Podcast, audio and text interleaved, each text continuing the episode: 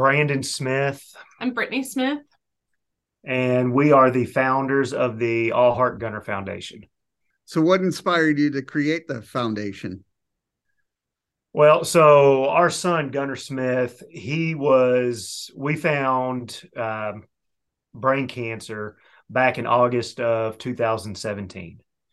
And just, I guess, to make a long story quick, we battled for nearly four years and we had so many people who supported us, whether it was financially, emotionally, hmm. whatever it was. It was just so many people, and we were just blown away by the amount of support we received.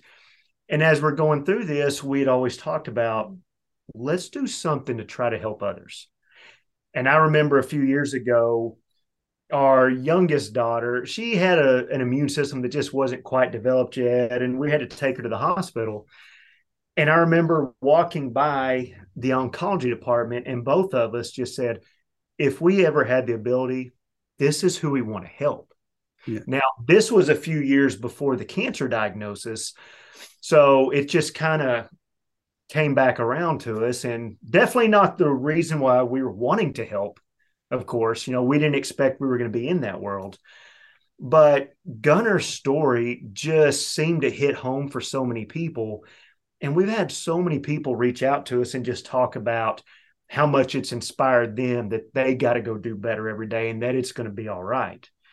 And so when he passed in May of 2021, we just decided we need to go ahead and get moving on this because there's families that need help right now and we can't just say well let's just wait a few years and and then we'll try to pick it up again. We're like let's just stay with it right now and let's go help them. So how has creating the organization helped uh, your healing process? I don't know that it's helped our healing process. Right. um it's a really tough world to be in and pediatric cancer is really brutal um, I don't know if you've ever walked through an oncology floor in a children's hospital, but it is about as brutal of a place as there can be. And um, going walking that road is hard, but the support, supporting other parents, um, and the love, the connection you feel with these other parents immediately because not a lot of people understand what it's like to have a child that is facing the, a cancer diagnosis, a terminal diagnosis. Um, and so there's a deep seated connection with those people and wanting to be there for them, the love for the parents, of course, the child, but the parents and the family as well, because this cancer diagnosis doesn't just affect the child that's been diagnosed, it affects the entire family. The entire family unit feels the diagnosis and has to walk that road. Exactly. And, and I think from, you know, our perspective, we definitely understand why people would not want to do what we're doing, why they would just want to, I want to get out of the cancer world. I want to try to find out what our new normal is and let's move on. And for us, this is a way of you're keeping your son's memory around. You're using that to go and help others. But the tough part about it is, is you keep bringing yourself back into it because you meet these families and you just fall in love with them immediately. You want to do whatever you can to help them. But you also get a sick feeling because you know exactly what they're going through. And that brings it back. And so I think maybe part of that healing for us is we've had to just, we got to go do this. We can't sit around, feel sorry for ourselves. We've got to deal with this.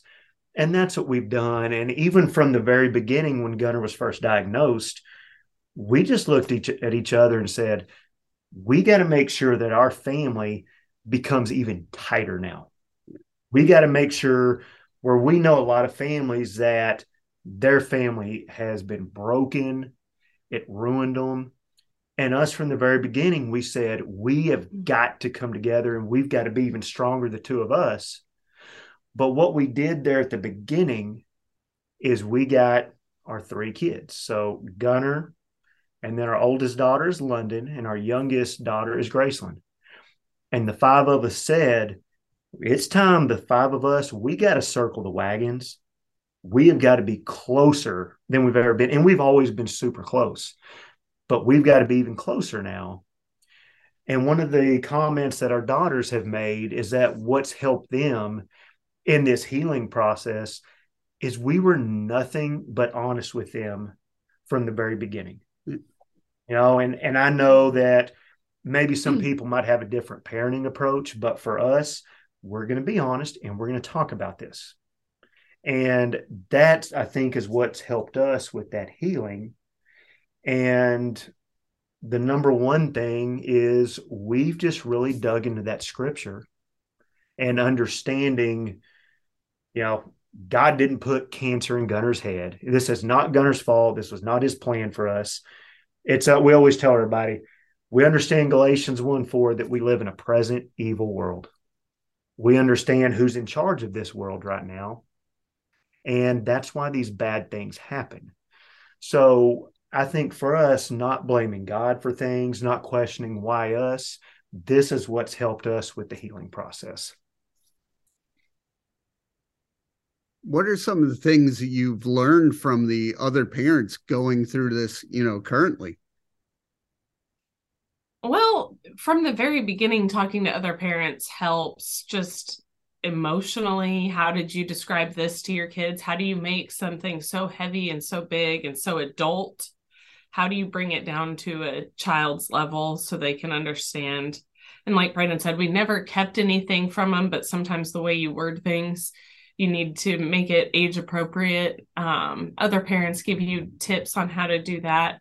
Um, and everything tips of, you know, when their port is being accessed, what you can do to ease that pain. And when you go here, go there, different tests that are done, what are things that have helped their kids? What are things like that that parents pass along to each other just practical how do you care for your child that maybe the doctors and the nurses don't even have pointers for because they're just doing their job. But as a parent, you need to ease some of that. Um, and on this other side of it, meeting other parents that have lost their children, um, you realize you're not alone yeah. because it feels very, very isolating. And it's very, very easy to think that we're the only ones going through it and nobody else has ever experienced or felt what we're feeling and that's just not the case and this world is so much bigger than anybody gives it credit for because it doesn't have the publicity. Childhood cancer isn't a fun thing to talk about. And um, they don't they don't get the exposure and so you easily feel alone. And I think one of the things doing this and meeting the families on this side of it is just making sure they know they're not alone. And whatever road they walk, they're not alone. Other people have been there. There's other people that will pick them up when they fall down um, and pray them through it. Yeah. I think that's it. It's just understanding you're not alone because, like she just said, you feel like you're the only one going through it. And it is good to have that support from others and that's what we're trying to get across we're just we're here and we got your back anything we can do to help we want to try to do it when i was doing my research i saw uh, some of the programs you do for these families like uh, the prom which uh, i really like that one. But can you tell me about some of the programs you do? Yeah i mean so we have gone, and I'm sure as you have to, gone to a lot of different charity events. And for most of them, it's you're going to have a dinner, here's a speaker, and then, you know, it's a great cause they're doing. And then we're going to see you again next year. And our thinking is pediatric cancer, you know, you don't need to hear a speaker for that. We don't want something where when you show up, it is going to be a bummer all night. So we wanted something that was going to be a little bit more uplifting. And that's what we thought, why don't we do an adult prom? And let's make it like an actual legit prom. So we even have, we're getting ready to announce here in the next day or so who our prom king and queen nominees are going to be. which that was a blast last year. And that was something we didn't come up with till about a week before and thought this will be something fun. Mm. And it just took off and people had a blast with it. Um, so we do that. We've got a silent auction at it. We have uh, prom photographers. Mm-hmm. and the amount of people that showed up in limousines that went and got professional pictures done before. I mean, it was like everybody was back in high school again and they had a blast. And that's what we want to do is we want something to where you're not reading next year showing up to it. We want to be you can't wait until next year already and you're already talking to other people about it and let's do something uplifting and fun. And so we thought that's what we're decent at is having a good time. And so let's use that. With the uh, with doing the nonprofit uh, what have you learned from each other? Well the thing i've learned is i definitely can't do life without her. She is you know she's that rock we just lean on lean on each other and that's what you got to do. And, you know, in all marriages, whether you've gone through what we have or not, everybody has their things they go through, but you got to be there for each other. And what I can say is I am even more in love with her now than a year ago, two years ago, three years ago. But when you just see how big somebody's heart is, and with everything we've gone through, and you're still you're putting others above yourself yeah, Philippians 2 3, esteem others better than self. And that's that's what it is. And I just when I see what she's done with this, I, I just couldn't be more proud of her. I Brandon is the strength in our family. He is the one that um always has a positive attitude. Everything is always going to be okay. And he's the one that makes us all feel better when we're having our down days. Um, even though we know he's hurting just as bad as we are, he always makes a point to make sure that we're doing okay and take care of us and what he can do for us today. Um, it's just been amazing to watch his strength. I could tell with the positively positivity. Uh, I feel motivated just talking to you guys. So when you're rocking a bald head, I mean, you've got to do the best you can, right? so, what are some of your motivations? Well, I mean, our number one motivation is it's being there for those families. That's what you got to be there for. That that's it. That's the number one motivation is what can we do to help this family? And ultimately the goal is to continue to grow this so we're able to help others. I mean, we have had, um, you know, friends from back in Texas where we're from who have reached out and said, We see what you guys are doing, and we know somebody who is just diagnosed. Can you guys please help? And that's what we want. We want to be where when you are in that pediatric brain cancer world, we want to be where you think, hey, all heart gunner, they're there to help. You know, like you think of breast cancer, what's the organization you think of? Susan G. Komen. Right. And what they've done. And that is just, you know, this shoot for the moon and see what we can do to help. That's the huge goal. But for right now, we just want to make sure we want to grow everything properly. We want these families well taken care of. So, I mean, that's our motivation for it and just keep raising awareness about pediatric brain cancer. It is the number one killer in children, the number one killer of disease. Um, 20, 30 years ago, we thought it was leukemia. I don't know when you were growing up. When we were growing up, if there was a leukemia diagnosis for a child, that was a death sentence. Right. Um, it's not anymore. You know, St. Jude's has done an amazing job with leukemia and their survival rates are through the roof 80 90% um, and instances of leukemia are still quite prevalent however every single year brain cancer among children is growing there's more and more brain cancer diagnoses. I don't know what has changed in our environment, but something has. And there's more children being diagnosed with brain cancer than ever before. There will be more next year. And the truth of the matter is, is there's not any treatment for it. There's not a real treatment for it. There's never been a treatment developed for pediatric brain cancer. All we give these kids are medicines that were developed 30, 40, 50 years ago for adults and they're just giving it in smaller doses. And that's what's heartbreaking is children are not the same as adults. Their genetic makeup is not the same as adults. They're still growing. Their cells are multiplying. They're different. And there's not been anything there's been no breakthroughs yeah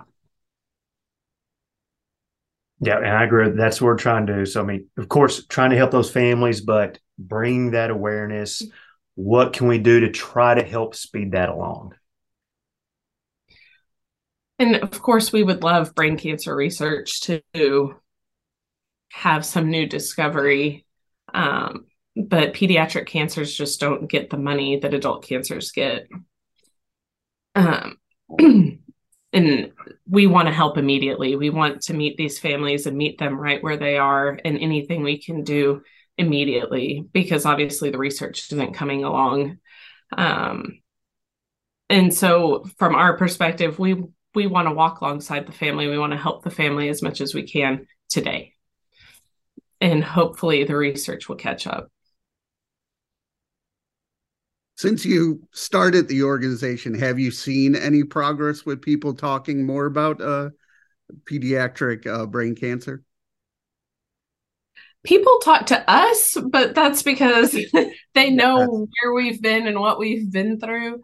Um, and I hope that it becomes more commonplace in conversations among our friends and family, and um, as hopefully we can spread awareness through them. I mean, word of mouth, people talking is the best way to do it.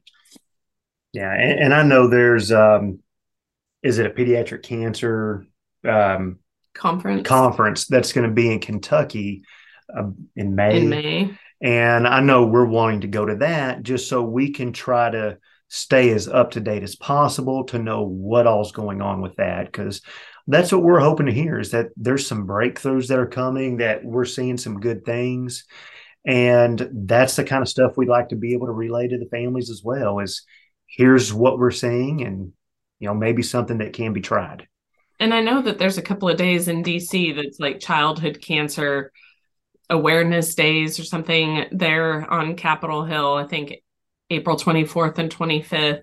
We can't go this year. We have the prom on the 22nd, but hopefully we can get there maybe next year or the year after and see what's going on, see what we can learn.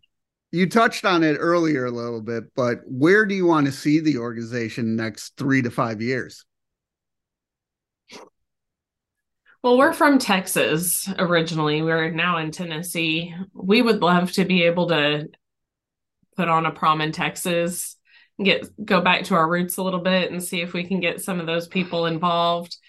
Uh, um and just keep meeting people. We have a big contingency in Minnesota this past year. We have 10 or 12 people coming down from Minnesota for the prom. Um, maybe if we can grow those ambassadors. We could have a prom there. We want to grow. We want to be able to um, raise as much money as we can to give to as many people as we can because like we said earlier the diagnoses are just going up. There's always going to be somebody to help. And we want to be there. We want to be the ones helping